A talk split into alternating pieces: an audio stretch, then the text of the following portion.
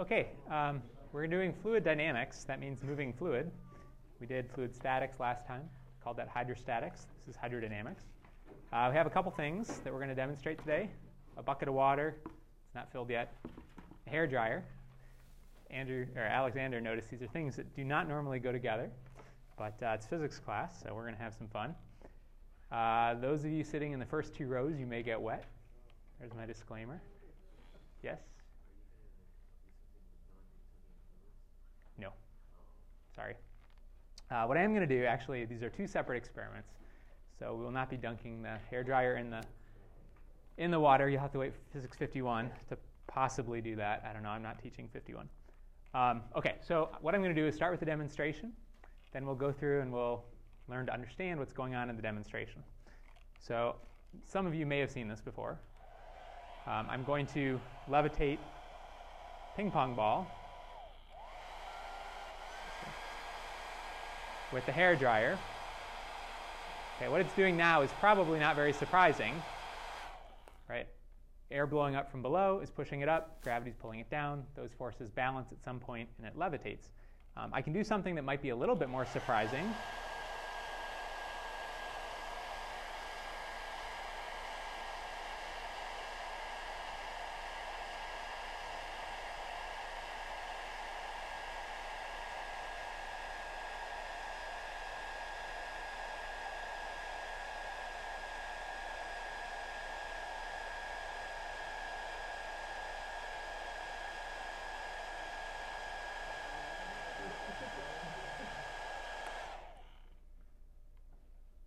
Hair dryer does not need to be below the ping pong ball for that to happen. Okay, so it's not simply air pushing up on the ping pong ball. There's something more going on. To understand it, we need to go through and learn about Bernoulli's law, Bernoulli's equation. Okay, so that's what we'll do today. Um, we'll basically introduce two equations. One is the continuity equation, the other is Bernoulli's equation. And these are the, the two primary uh, equations that govern fluid dynamics okay, for our purposes. There are more sophisticated equations that model more uh, complicated fluid flow, but these two form the basis of the Physics 50 description of how fluids move. So let's consider fluid flowing along these streamlines. So these dotted lines represent the path that the fluid will flow. And if we consider streamlines contained within a cylinder, this could either be fluid moving, say like an ocean current, and we're just considering the path within some sort of imaginary volume, or this cylinder could physically be a, a tube or a pipe or a conduit. So for our purposes, let's make it simple and let's imagine this is a, a physical pipe so that the fluid has to flow within it. Um, everything we derive is more general than that, and these could represent just uh, some boundaries which contain all the flow of the fluid inside and don't actually represent physical boundaries. Okay, so if, if this is a tube that has fluid flowing through it, then as fluid flows in through some input, there has to be fluid that flows out through the output once it's in the steady state. Okay, so once this tube is filled with fluid, and assuming that it's incompressible fluid, for our purposes that will be liquids. Um, if fluid flows in, then fluid has to flow out. The amount of fluid that flows in has to equal the amount that flows out. Okay, so the rate at which fluid flows out should depend on the rate at which it flows in. Right? The faster you put fluid into the tube, the faster it should come out. That is to say, the volume flow rate in should equal the volume flow rate out. Okay, so volume flow rate, we'll use capital V to represent volume. And so the time rate of change of the volume going in through one surface, we can write, and you can see it from this diagram, if we multiply both sides by dt, then v times dt is the velocity that the fluid's flowing times the time it's flowing. So that's a distance. So v times dt is how far the fluid has flown in, and A is the cross-sectional area of the tube, then area times V times dt is the volume contained in this sort of purple disk. So it's the volume of fluid that has flown in through this surface, dV. Okay, so dividing both, or expressing this as the change in volume contained in the tube divided by time, that's what we call a volume flow rate. And it equals the area in which the, the fluid flows in times the velocity that it flows in with.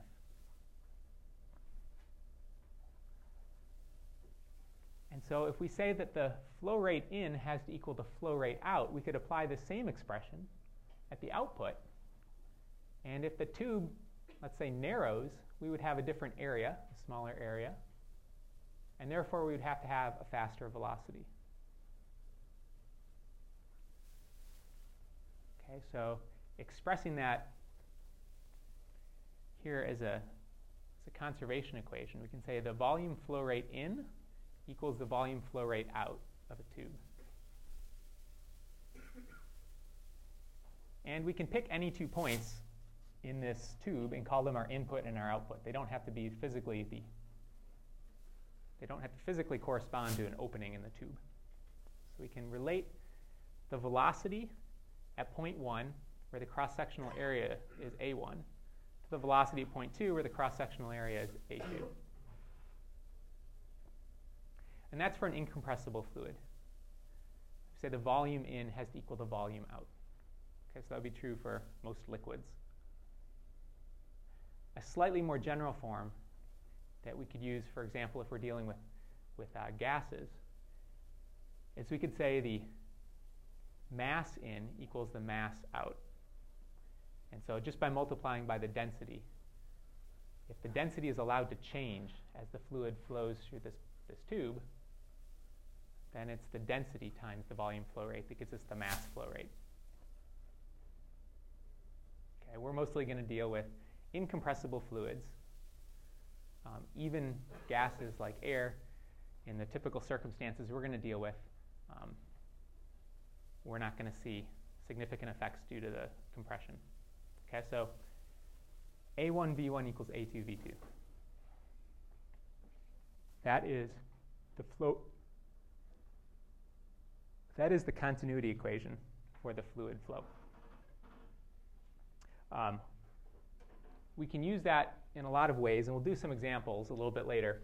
But um, one example might be let's say you've got a pool that you want to fill up, and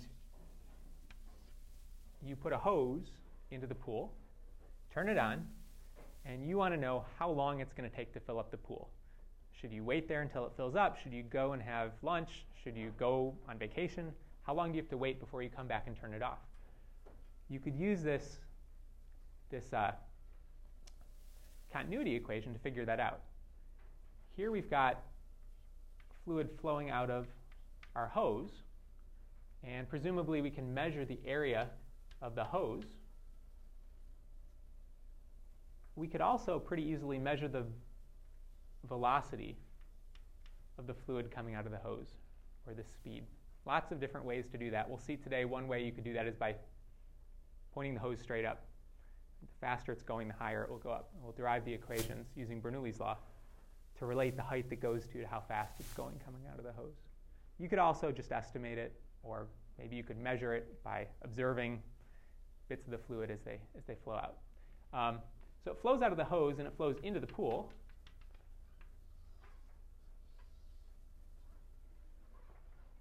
So the area of the pool is something you could easily measure. Right? You get your meter stick out, or you just march off the width and length of the pool. And what we care about is how fast the pool is filling up, right? Or how fast the water level is rising. And that's going to be equal to the rate at which the fluid is flowing out if we imagine connecting the hose to the pool with sort of a virtual pipe,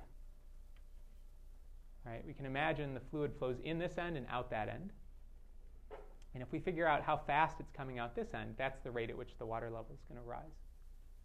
If we know how fast it rises, it's a trivial matter to figure out how long it will take to rise one meter, two meter, however far it has to go. So we can use a continuity equation here. We can say the flow rate out of the hose, and this V, let me be explicit here and make that a lowercase v because I'm I've got velocity and I've got volume that I'm dealing with. So I'll consider volume always an uppercase v and velocity always a lowercase v. Okay, so that's the flow rate out of the hose. So the continuity equation says that has to be the same as the flow rate into the pool.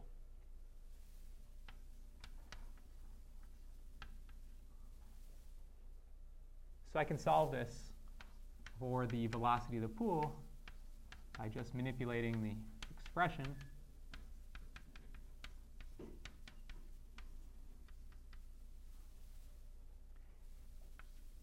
And this is something that's useful to do because these parameters are all things that are relatively easy to measure. Whereas if I try to measure how fast the water is rising directly, it's going so slowly um, that that might not be an easy or a quick measurement to make. Right, so that's one application of this. Um, let's try to understand how the fluid flows a little bit more um, by considering the same. Oops, yeah, by considering the same flow of fluid through a. Now we'll imagine it's through a pipe, but again, it doesn't have to physically be constrained by some physical conduit. This could just be the flow of fluid um, through an open, uh, you know, somewhere in the ocean or in the atmosphere in an open volume of fluid.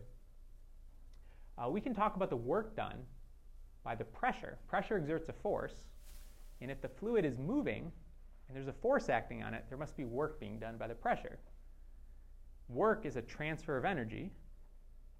So if energy is being transferred to the fluid, as it moves, then it must go into either potential energy or kinetic energy. And so by keeping track of those, we can basically derive conservation of energy for the fluid. That is Bernoulli's equation. So we'll do that. Uh, to start with, let's look at the work being done by the pressure. There's pressure out here pushing in on this element of fluid that's going in. And over here at the other end of the tube, there's pressure pushing against the fluid that comes out. Now, if the input flows a certain distance, we'll call ds1, the output has to flow a distance ds2. Those have to be related by the continuity equation. So if this is a large area relative to this, this will be a large distance relative to that, just so that the volume that goes in equals the volume that comes out. Okay, so the work done the differential amount of work is the force times the displacement. And here on this face of the tube, we have a force of P1A1. So the pressure at that point, point 1, is force per unit area. So if we multiply that by the area of the opening to the tube, that gives us the force pushing fluid in. ds1 is how far it gets pushed. So this is the work done by pressure pushing in this element of fluid. And then there's also work done by pressure, or in this case, if the fluid is moving this outward, there's work done on the pressure by this fluid moving out. So that's a minus sign because the pressure is pointing in. I've drawn the fluid pointing out. So that dot product gives us a minus sign. The force pushing in on the fluid over here at point 2 is the pressure times the area. And the distance that it moves we'll call ds2. And now I can look at this. I can say a1 times ds1. That's the area of this cylinder times the height. That's just the volume of the cylinder. And likewise, we know whatever volume comes in here is the same volume that comes out. And A2 ds2, that's the area of this cylinder times the height, that's the volume of this cylinder. which has to be the same as the volume of that cylinder. So we'll call the volume dV in both cases. And we'll factor it out of this equation, leaving us with P1 minus P2, the pressure difference, times dV, the element of volume that's pushed through the tube. So that's how much work is done pushing an element of volume dV through the tube. So this becomes useful if we consider that work going into the energy of the fluid. Right? So it can go into the kinetic energy or it can go into the potential energy. So kinetic energy is 1 half mv squared. So let's look at the final kinetic energy minus the initial kinetic energy, and that's going to be how much the kinetic energy changes.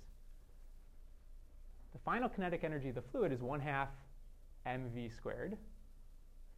The mass of this fluid we'll write as the density times the volume, so rho times dV. So 1 half, this term is the mass of the fluid coming out of the pipe, times v squared. So this first term here is the kinetic energy of the fluid flowing out. That's the final kinetic energy. The initial kinetic energy is that of the fluid flowing in. So that's going to be the 1 half rho v. So this is the mass flowing in times v1 squared. So the second term is the kinetic energy going in. So you have kinetic energy out minus kinetic energy in, or kinetic energy final minus kinetic energy initial. That's the difference, or the, the change in kinetic energy of the fluid when it goes from point 1 to point 2. And we can do the same thing for the gravitational potential energy. Right? If this tube has an output that's at a different height than the input, so this is y2, this is y1, then the difference in potential energy due to the weight of this volume of fluid is mgy2 minus mgy1. So mass is rho dV, density times the volume. So this is the mass of the fluid times g times y2 minus y1. Okay, so we have expressions for the work done on the fluid, its change in kinetic energy, and its change in potential energy. Kritika?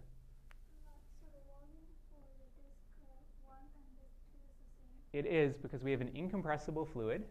So any fluid that goes in has to push some fluid out, the same amount of fluid. So that's one of our assumptions. And so if we take this and we say the work, that's the left side of this equation, equals the change in the total energy, because that's what work is. Work is a transfer of energy. So if we transfer energy to the fluid, it has to go somewhere. It goes into the change in potential or change in kinetic. If we relate those two things, we can then rearrange terms to get all the terms that depend on the input on one side and all the terms that depend on the output on the other side. Right? So the first thing we see is that the dv's cancel. So we don't need to consider those. And then we've got terms like P1 on the left. Uh, on the right, we have minus rho g y1. So when we bring that to the left, we get plus rho g y1. And we have minus 1 half rho v1 squared. So we bring that to the left, and we get plus 1 half rho v1 squared. On the right-hand side, we get similar expressions, but just as a function at point 2. Okay, so this is Bernoulli's equation right here. It looks like a very long and hard to remember equation. It's got six terms in it, but it's really not so hard to remember um, if you relate it to one you already know. This is conservation of energy. This is conservation of energy for fluids. Okay, so if we look at the terms, um, the left side is going to be the energy at point 1. The right side is going to be the energy at point 2. And each one of these terms has some meaning. So P1 is the pressure at point 1. So pressure is force per unit area. But you may remember last time I said we can also think of it as sort of the internal energy of the fluid per unit volume. So this is like the internal energy of the fluid. It's due to the microscopic motion of all the molecules vibrating around It's the internal energy of the fluid plus this is like potential energy. Potential energy is mgy, right? But now we're just replacing the mass with the density. Right? This is really conservation of energy where we consider the energy per unit volume.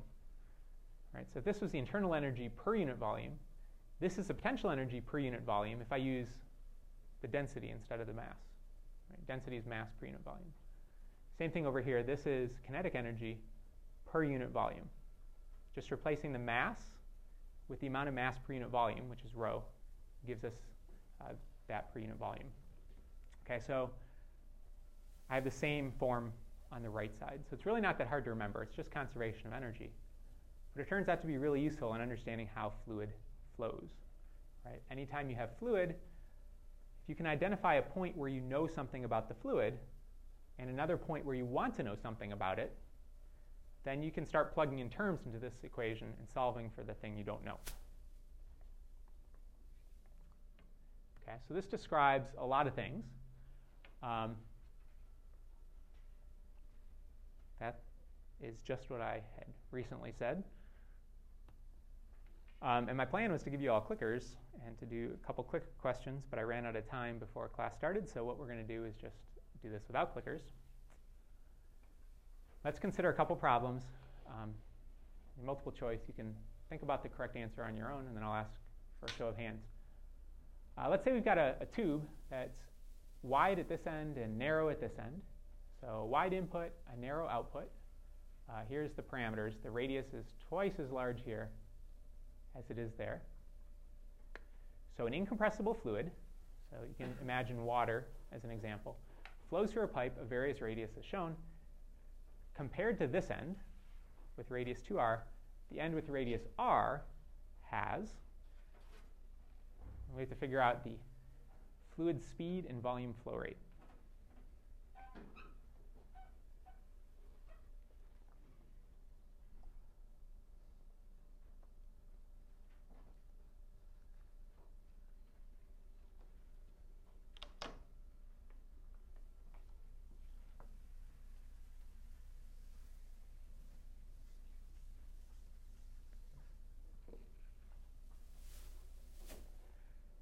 What equation are we going to use to relate the speed and flow rate? We have two, right? Two that we've introduced today. The continuity equation, right? That relates flow rate. So A1V1 equals A2V2. That's the continuity equation. Each one of these terms is called the volume flow rate.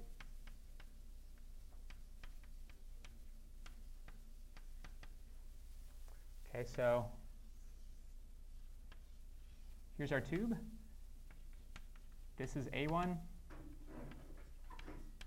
That's A2. So the first part of this uh, that's easy to solve is what about the volume flow rate? The continuity equation says they're the same. Okay, so they have to have the same volume flow rate. Okay, so one or two are reasonable. Uh, next, we want to relate the speed. So that's the v in this, this expression. So we're looking for the speed here. We're looking for v2. And how it compares to v1. So what we need is this ratio, a1 over a2. So how much bigger is the area of this end than that end? Four times, right? The radius is twice as, twice as large, right? But the area is pi r squared. So we have to square that twice as large. So we can plug in pi 2r squared here and pi r squared here. I'll go ahead and do that. Pi times 2r quantity squared over pi r squared.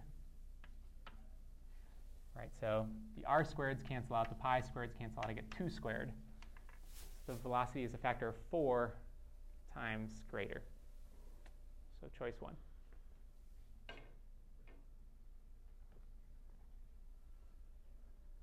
Okay, how about this? A pipe that narrows and then expands back with an incompressible fluid in it, uh, compared to point 1, which, by the way, is not at the input or an output just somewhere along the, the flow, uh, the fluid at point 2, where the, the uh, pipe is narrower, has, we want to know about pressure and flow rate. what equation do we need to relate the pressure at those two points?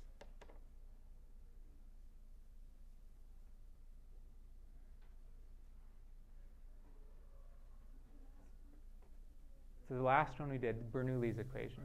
Bernoulli's equation relates pressure and velocity and height.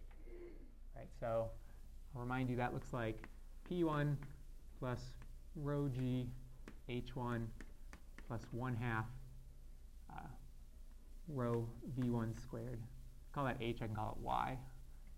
Maybe I'll call it y. I think I did that on the slide.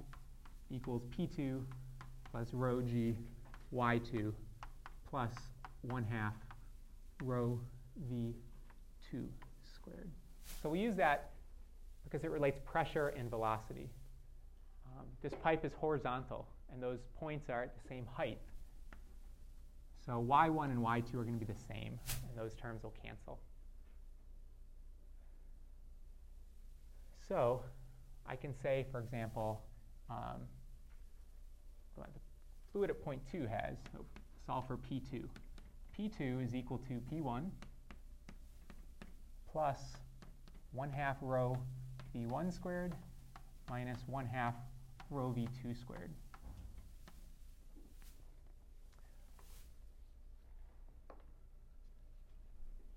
So in order to know which pressure is greater, we need to know which velocity is greater. Where's the velocity the greatest? Point 1 or point 2? Okay, point 2. Peter, why? It's narrower, so the continuity equation tells us. If it's narrower, it has to be flowing faster to get the same amount of fluid through. Okay, so V2 is larger than V1. That makes this term negative, which means the pressure at point 2 has got to be lower. Okay, what about the flow rate? Flow rate greater, less than, or the same? It's the same. Continuity equation tells us it's going to be the same. Okay, so same flow rate and lower pressure, option four. So this might be our first counterintuitive result. Um, all the molecules, all the water or the fluid is getting, getting pushed together here. So it might seem that its pressure is going to increase. That's not what happens. Rather, it's not being pushed together. It, it's speeding up to get through that bottleneck. And in the process, it's converting its internal energy, which is pressure. It's converting its internal pressure into velocity, into kinetic energy. It's converting internal energy to kinetic energy to get through there in order to maintain the same volume flow rate. Um, so that may be a little counterintuitive. It turns out that's what's responsible for lots of interesting phenomena that occur when you have fluid flow. Okay, so here's an example, an interesting phenomenon. Right, the soccer ball, uh, it curves. It goes around the wall, curves into the goal. So we can understand that using the Bernoulli equation. Okay, and that could be a soccer ball, it could be a baseball curving, a golf ball. Um, there's a baseball in the animation that I've got here. Um, let's consider, sort of in a cartoon way, four molecules of air. Okay, these, these represent um, these represent the position of little chunks of the fluid that a material is flowing through, that our solid baseball is flowing through. Now, if the baseball doesn't have any spin and it moves this way, right? When it gets to the air here, the air has to move out of the way to make room. And if there's no spin, then what you'd expect is any of the molecules that are on the top half of the baseball would go over the top. Any that were on the bottom half would go over the bottom. And the baseball would go through. Um, but if there is spin, the surface friction drags the molecules. And I, well, let me, let me go back. Let's watch this. If you notice, that diagram shows three of the balls, three of the little cartoon molecules going underneath. What's happening is because it's spinning, this one, which is on the top half of the ball, is actually getting dragged underneath. Okay, so it's not symmetric. It's easier to understand what's going on in the reference frame of the baseball. So if we imagine the baseball is fixed and the air is moving towards us, this is what we see. Play that a couple times. There's in the reference frame of the air. And in the reference frame of the baseball.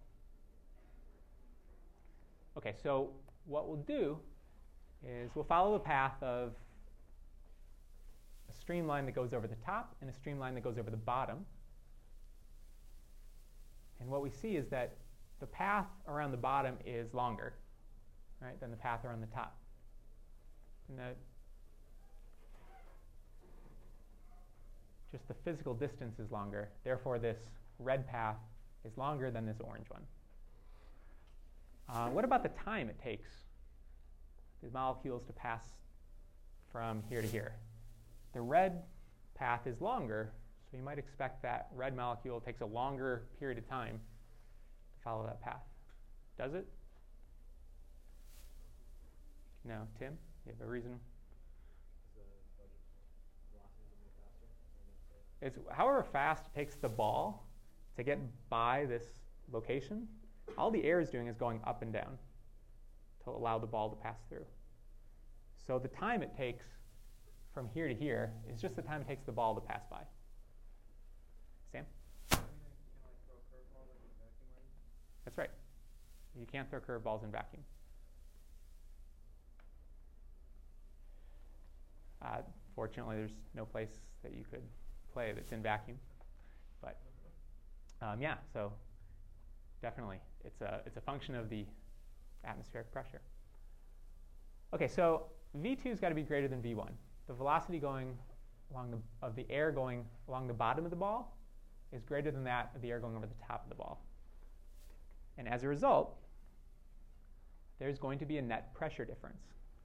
Okay, so from Bernoulli's equation, and we could rewrite this as P2 minus P1 equals 1 half rho V1 squared minus V2 squared. I'm just starting with the same Bernoulli's equation. Again, the, the difference in height for the molecules that go over the top versus the bottom turns out to be insignificant. There's not much difference in potential energy for those molecules. Um, but they will travel significantly, at significantly different velocities relative to the ball, and therefore they will have very different pressures. Okay, so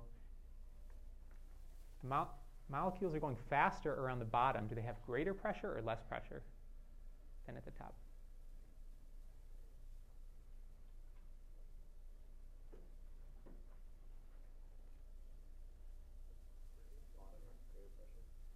Bottom will have greater pressure because it's moving faster.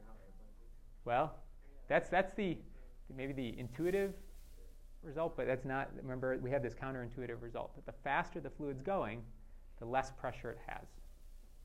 The less pressure it has because it's converted that energy that was internal energy into uh, kinetic energy. So this actually is less pressure than the fluid over here as a result, there's a net force pointing down on this baseball. Okay, so this diagram would be for a sinker. The ball's moving left to right, it's spinning from the top to the bottom, and that curves down. Uh, yeah, yeah, spoiler on a car works the same way. Right, so we'll, we'll do an example of an airplane wing, and a spoiler is an upside down airplane wing. Okay, so um, let's do a couple demonstrations that demonstrate some of the properties of Bernoulli's law. Um, this is the one where you might get wet if you're sitting in the front.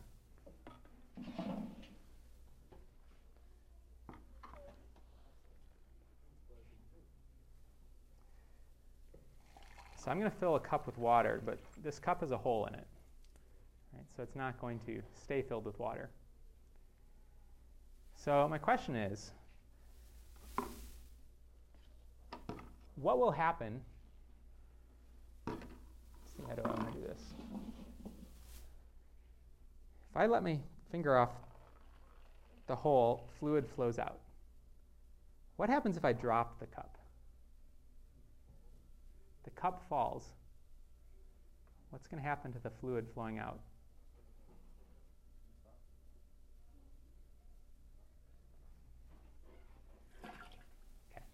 Let's figure it out first. Let's figure it out first. Right? We have fluid flowing. It's going to obey Bernoulli's law.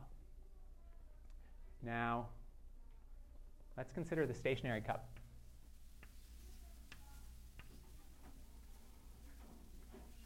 We know fluid flows out. What is the pressure at the surface of the fluid? This is a point that we actually know a lot about. The pressure here is atmospheric, so I'll call that point 1, and I'll call this point 2. So I'll say the atmospheric pressure, so P1 equals atmospheric pressure. What about V1? What is the speed of the fluid at the surface?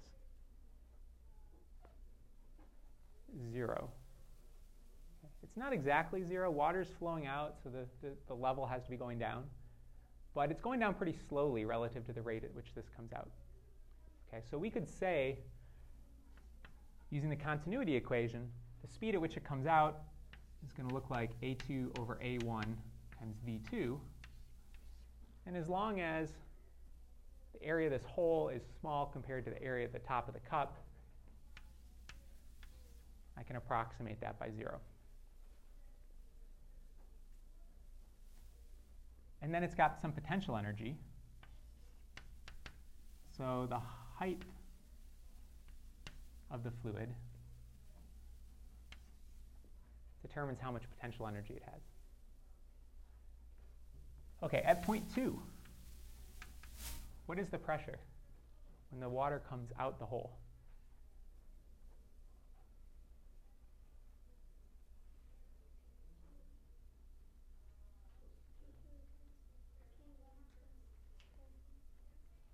Well, it's open to the atmosphere. This, this, once it leaves the hole, there's atmosphere all around the fluid. Therefore, the pressure has to equal atmospheric. If it were greater than atmospheric pressure, then this stream of water would push out. If it were less than atmospheric pressure, it would get compressed. So anytime a fluid is open to the atmosphere, then the pressure of the fluid has to equal the pressure of the atmosphere.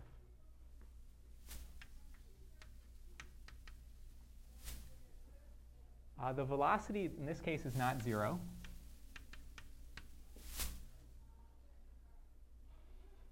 but the height is. We'll call that height 0. Okay, so writing Bernoulli's law, you can say the atmospheric pressure plus rho gh, that's the left side. There's no kinetic energy term because there's no velocity. And on the right side, there's no potential energy term, but there is a kinetic energy term. Atmospheric pressure cancels out. The rhos cancel. I can solve for V. V2 is the square root of 2gh.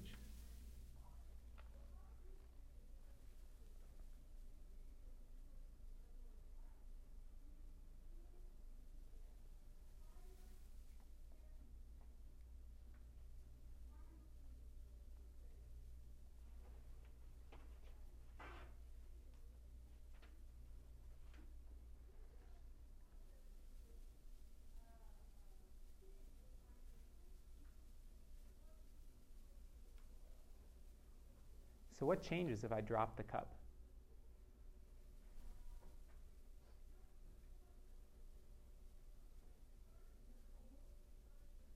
Henar? Well, the height is going to change as a function of time. That's true. Um, this velocity is no longer zero. There's a lot of ways to say it. Um, if the object's in free fall, the weight of the water above this point isn't going to be pushing down on it. Sam?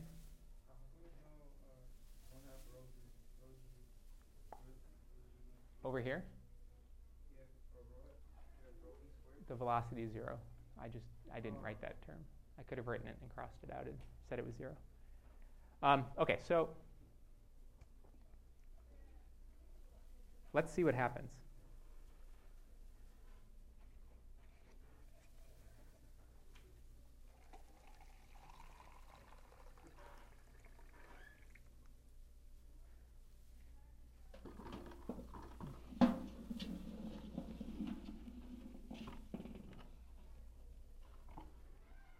Okay, so you're, I can only do this once, and I'm probably going to get wet, so take a good look.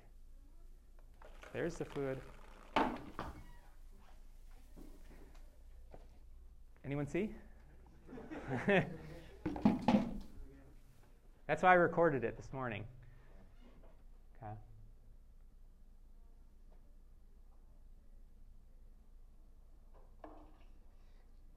Is that much clearer? Okay. Well, the thing with the record, it's not exactly a high-speed camera, but let's see.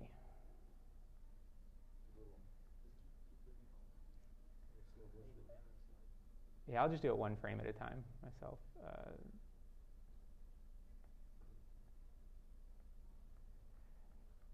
okay, so the, what's the fluid doing? It stopped.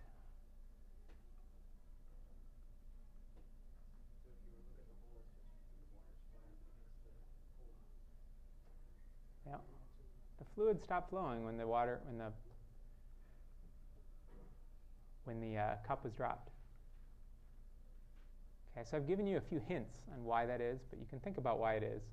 And uh, I'll offer, say, two points of extra credit, which is 1% of your grade, to the first, say, the, the first best solution posted on the discussion board.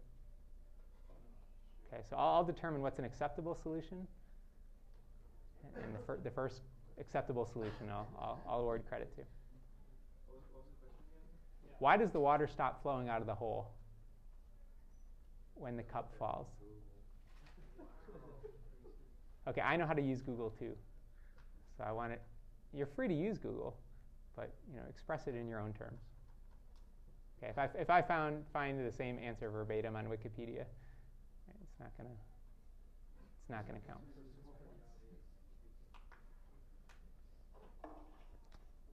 Okay, well that was good. I didn't get it. Okay, so let's do a couple example problems. This is one I like. Um, it's basically a problem that we just kind of did, where we have a cup with a hole in it, or a tank with a hole in it. Uh, the top is open to atmosphere, and so is the hole. And so water is going to shoot out. And the question is, uh, where does this water land? Or more specifically, where should the hole be along this height to maximize the distance the water shoots out. Okay, so if we put a hole right at the top, what do you expect to happen? It will come out, but there's not much pressure pushing it out because it's not very deep in the fluid. It just kind of will pour out the side. Uh, what if we put it right at the bottom? There's a lot of pressure pushing it out, so it's going to come out very fast, but it's so low that it doesn't have time to get very far before it reaches the ground. Okay, so probably not at the bottom, probably not at the top. I've already started this problem, so let me just go back and use the work I've already done. Um, let me just generalize this a little bit. The hole saying is a distance h below the surface, and the cup itself has a height big H.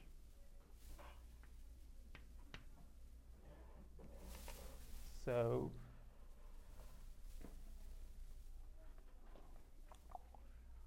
that doesn't affect the pressure, the velocity.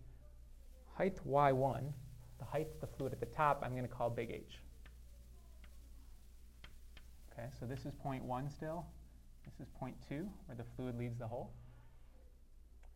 So at point 2, we're at atmospheric pressure, an unknown velocity, and a height that I'll now call h minus little h.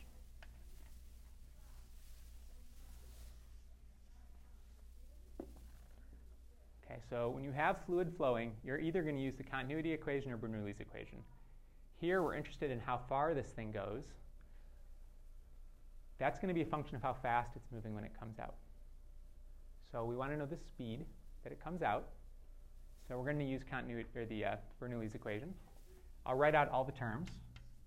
Pressure 1 is atmospheric pressure plus rho g y1. So y1 is capital H plus 1 half rho v1 squared. I'm going to approximate that as 0. Um, so typically, you'll see problems where they say a large tank with a small hole. That means large tank, small hole means the velocity at the top is essentially zero. Okay, so that equals, at the output, atmospheric pressure, some potential energy, because it's not at the bottom of the cup where we're calling the height zero, and some kinetic energy due to an unknown velocity. If we can find that velocity, then what we have left is a problem from chapter 3. An object is moving horizontally with a certain velocity from a certain height up. Where does it land? That's a projectile motion problem. Okay, so the first part of this is going to be to find that velocity, and then we're going to have to remember how to do projectile motion problems. Okay, so atmospheric pressure cancels. Rhos cancel. We can bring this term over to this side, and we get uh, GH minus GH plus G little h equals 1 half v2 squared. Solving for v2, we get a familiar expression. v2 is square root of 2g little h. Little h is how far the fluid has fallen. You may recognize this. Uh, we've come across that form for the velocity a lot. That's how fast something is moving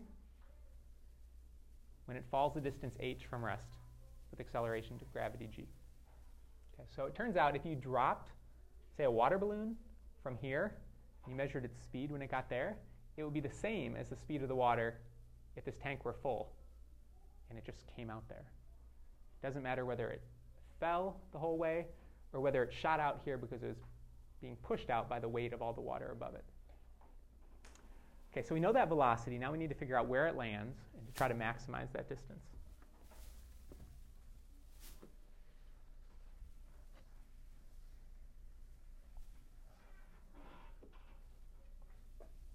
Okay, so I'll draw a diagram.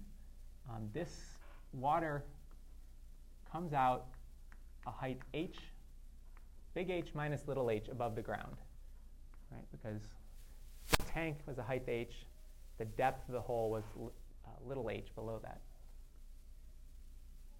And it lands a distance that I'll call r away. So what I want to do now is figure out how long it takes the water to fall this distance. And once I know that length of time, I can ask how far it travels given its initial velocity. Okay, so to start with, I want to look in the y direction and relate height to time.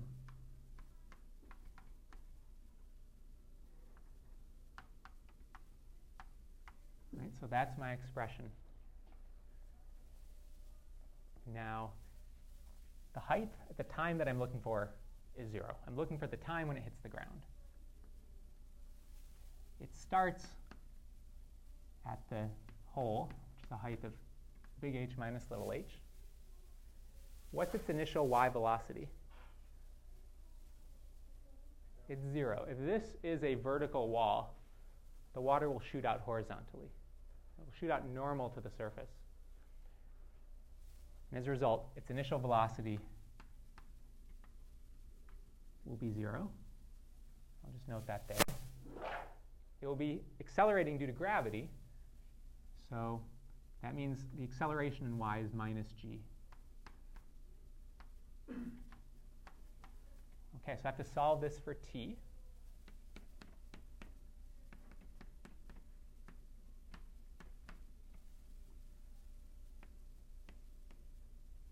multiply both sides by 2. And then divide both sides by g. Take the square root of both sides. And that gives me t.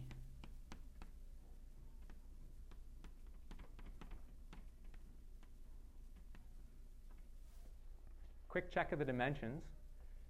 This is a length divided by a length per time squared. So the lengths cancel out. Time squared in the numerator, square root of that gives me a time. Okay, so confident that I'm doing the right thing. This is how long it takes the water to fall to the ground. I know it was initially moving with no vertical velocity, so this velocity has to be entirely horizontal.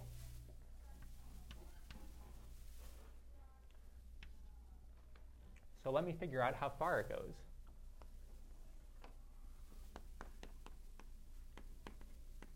How far, which is r, does it go in time t, where t is 2h minus h over g. Okay, so I'm going to have a similar expression for the horizontal displacement as I had for the vertical displacement if I relate it to time. So I'll call its starting position x equals 0 and its final position r.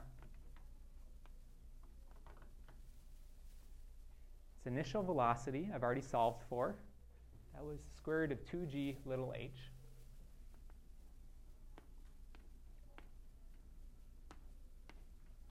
The time, I have a specific time that I want to consider. So let me plug that in.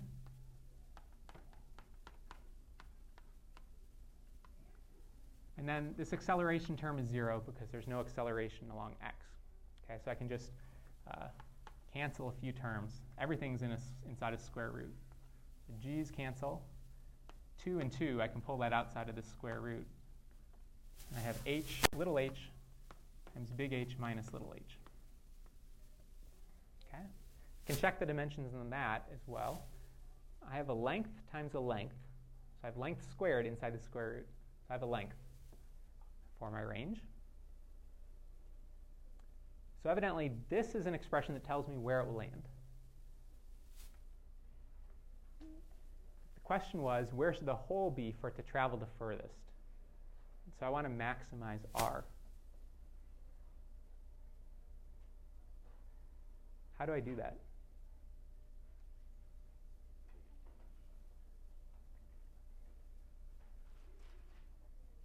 involves calculus. Cecilia? Let me, let me get Cecilia.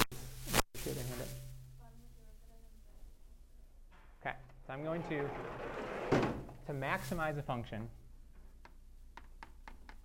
So we're called to maximize, say, uh, y of t. I would say find the derivative, set it equal to 0, and then plug that value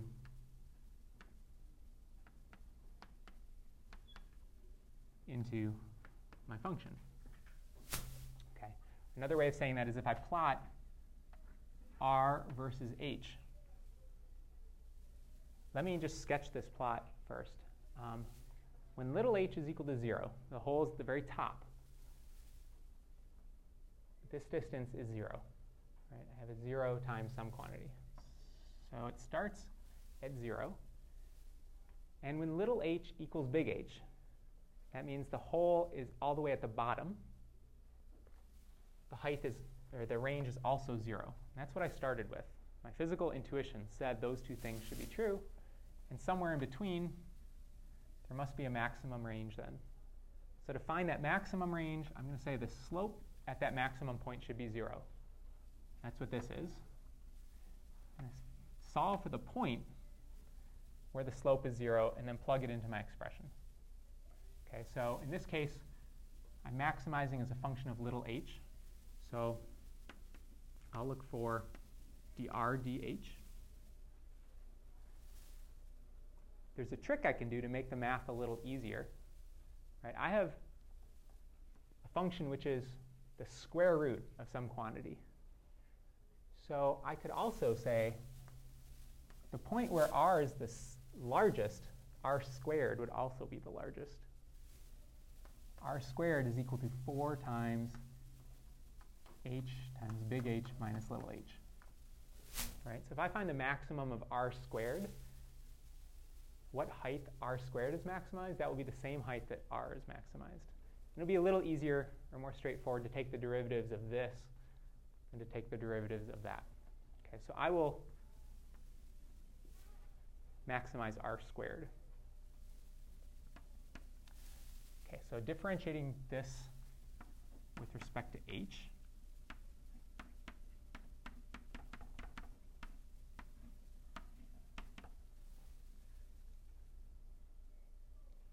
I will use a chain rule, or actually maybe more easy to see what I'm doing if I expand this out.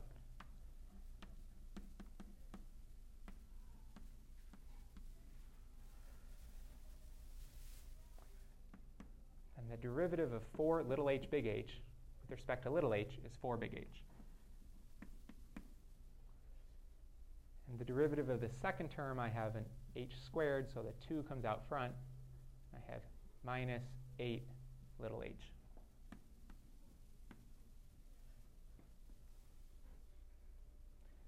I want that to equal 0. So I'll solve for the value of little h that makes that 0.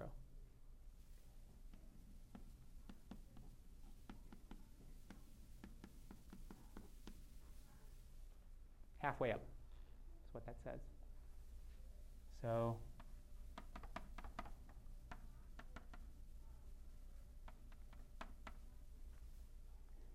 So probably not that surprising. If I know its range is zero when the hole's at the bottom or the top, halfway in the middle is where I get the, the largest range.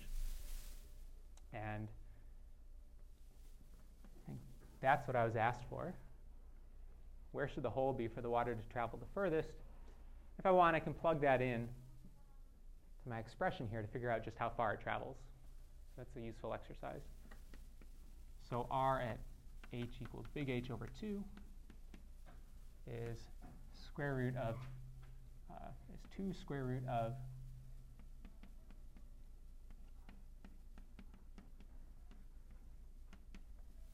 this quantity, and that looks like H. Kind of interesting geometry. However high this tank is, that's how far the water can shoot.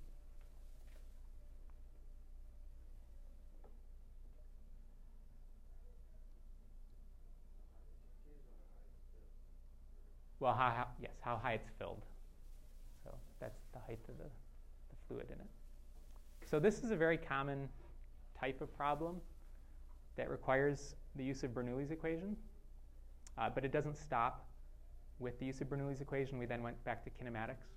Right? So as we get further and further along in the semester and we have more and more stuff behind us, we're going to encounter this more and more, where the problems that we deal with require us to go back and use some content from earlier in the semester. Okay, more example problems. Um, an airplane uses this effect to fly. Adriana?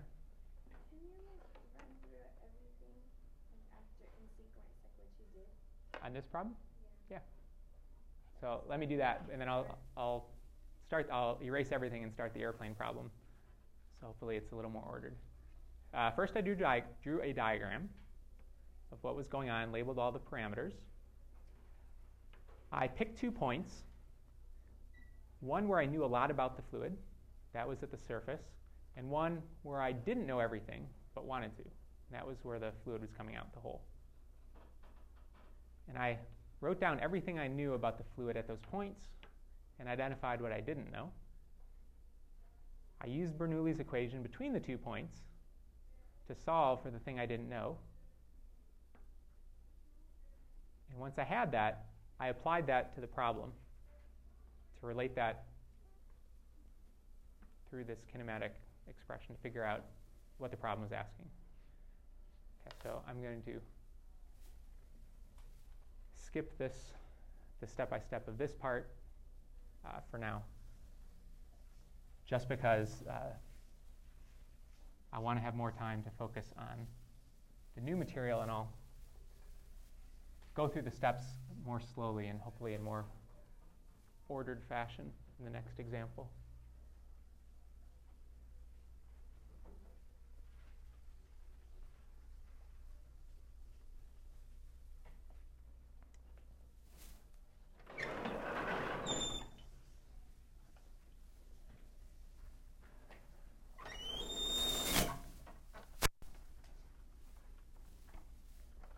Okay, so this next example involves a flying airplane. We're given some parameters for the wing of the airplane. We know the wing is what provides the lift to make it fly. And we want to figure out how fast it has to go to take off. Right, so uh, we're told the mass of the airplane, that's important. That determines its gravitational force. The lift has to overcome that, so we know what net force needs to push up. Um, we know the size of the wing. That's important because the upwards force comes from the pressure difference. The greater the area pressure difference acts on, the greater a force it will produce. So we know the area, um, we know the length and the width of the wing. Um, the wing is shaped so that the top surface is 10% larger than the bottom surface. Why is that relevant? Alexander?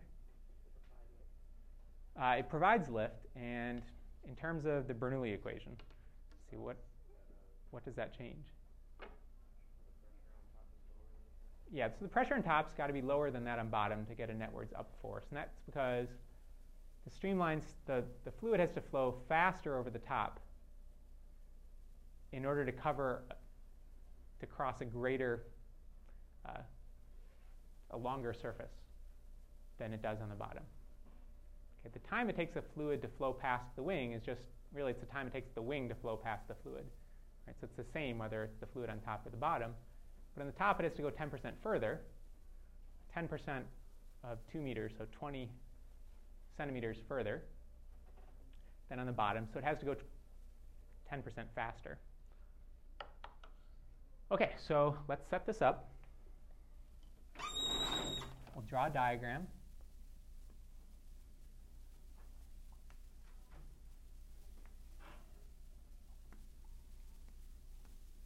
We know that there's weight pushing down.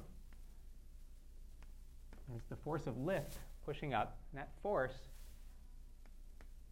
is going to be due to the pressure difference above and below. So I'll call, I'll call it uh, above and below, point A and B. So that lift force comes from pressure on the bottom minus the pressure on the top. And if the bottom has a greater pressure than the top, there will be an upwards force. So I've drawn it upwards, I've labeled it such that that will be the case. That force times the area of the wing over which it acts. Okay, so I need those things to at least balance, or actually I need this to be larger than this in order for the plane to take off. So I will solve for the case where the force is just balanced. So adding up the forces in y, PB minus PA times the area of the wing minus mg. That's equal to the mass times acceleration in y. And I'll solve for the point where the acceleration is zero, so it's just able to fly. Okay, so in order to know anything about the pressure difference, I need to use Bernoulli's equation. Right? That's the equation that tells us how the pressure changes in a moving fluid. Okay, so let me write out Bernoulli's equation.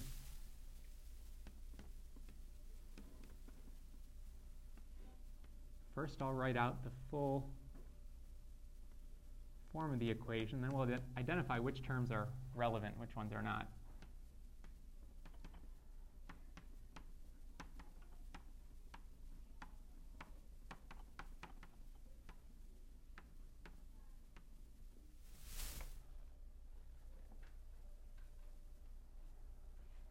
So there's Bernoulli's equation between point A and B.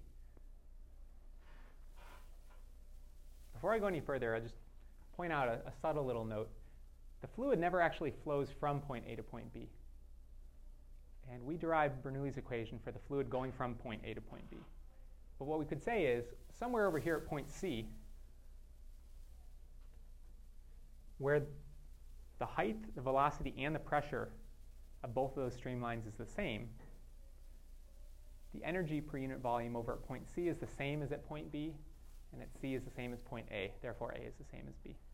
Okay, so that's a subtlety, but I'll just point it out in case you were wondering. Okay, now what do we know about these terms? Um,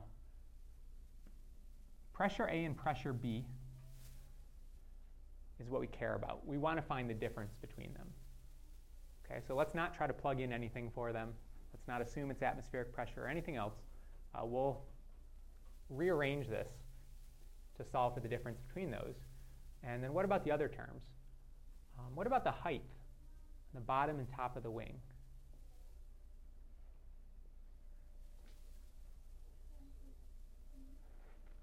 Mm, I don't actually know. I'm not told. I'm not told the height of the wing. I'm told how much longer the top is than the bottom. Turns out this is negligible. The difference between these two terms is negligible. A couple reasons why. Um,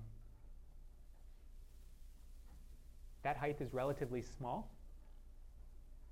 So unlike our tank of water that might be many meters tall, it's relatively small. Also, the density is relatively small since we're dealing with air here, not water. And also, since we're not given that information, that's kind of a clue that maybe it's, it's either something we need to solve for or something that we don't need. And in this case, it's something we don't need. We'll assume the gravitational potential energy is comparable on the top and bottom of the wing. But the kinetic energy is very different. We know that on the top surface, since it's 10% longer than the bottom surface, the air has to move 10% faster. So we know VB is equal to 1.1 times VA.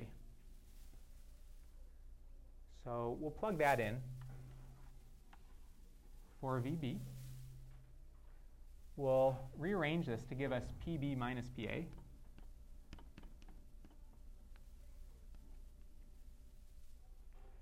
And then the last thing we'll do is we'll recognize that VA, the speed at which the air is going underneath the wing, how does that relate to the speed of the airplane?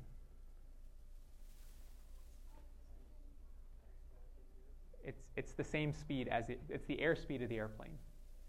Right? So the airplane's going to the left, the wind's going to the right. That is the airspeed. So that's really what we're trying to solve for. When we're asked how fast must it go, we're asked for what VA is.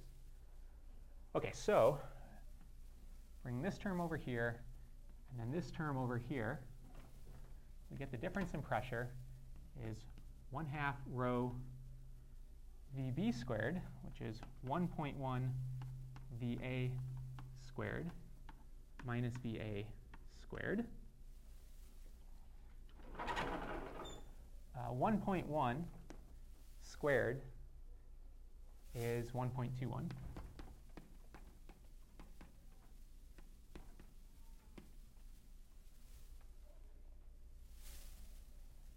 So I can write this, I can factor out that term, and I can say 1 half rho times 1.21 minus 1 times VA squared, or 1 half rho times 0.21 VA squared. That's the pressure difference from the bottom to the top.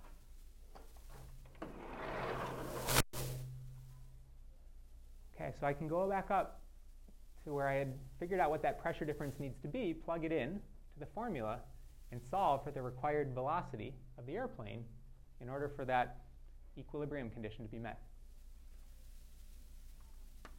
1 half rho times 0.21 VA squared. That's the pressure difference. I multiply that by the area of the wing, and that has to equal the weight of the airplane. Right? So this is the upwards lift force. That's the weight of the airplane. Now I can solve for VA. So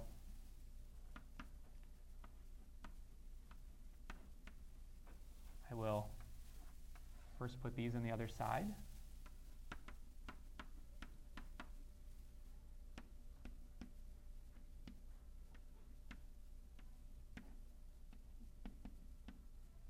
Then I will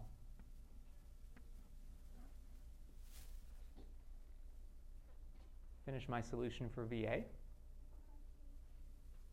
And I'm missing an A. Yeah.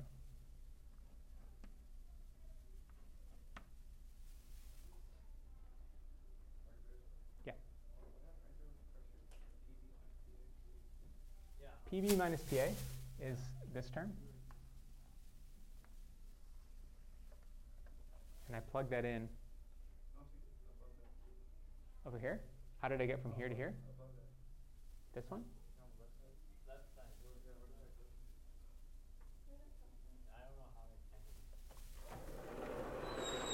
That came from Bernoulli's equation. Um, let's see, I brought PB over to this side. So did I write that backwards? Yeah, I did, yeah.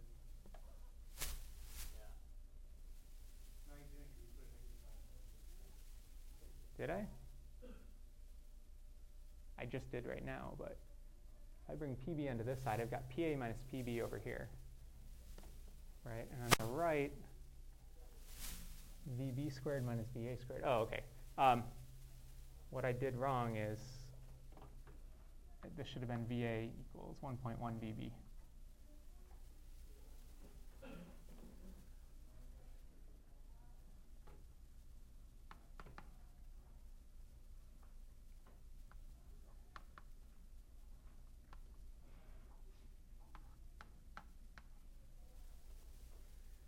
So I have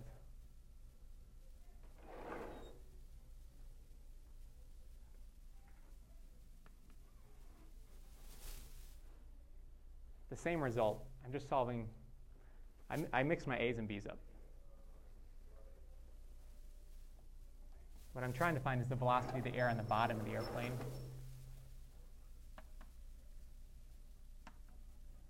And that's what I've got an expression for now.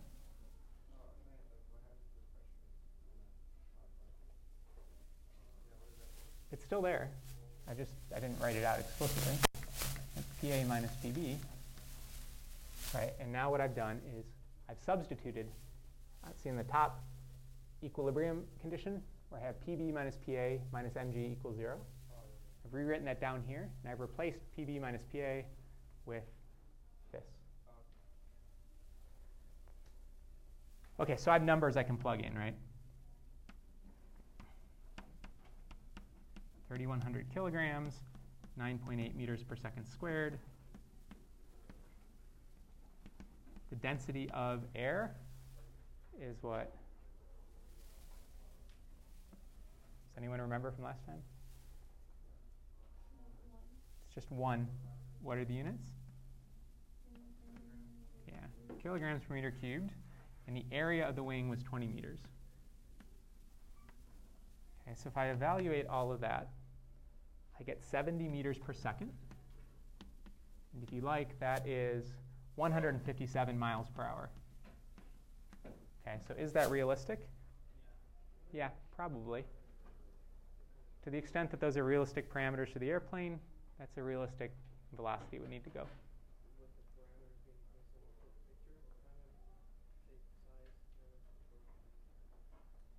Would the parameters be similar to the picture? Well,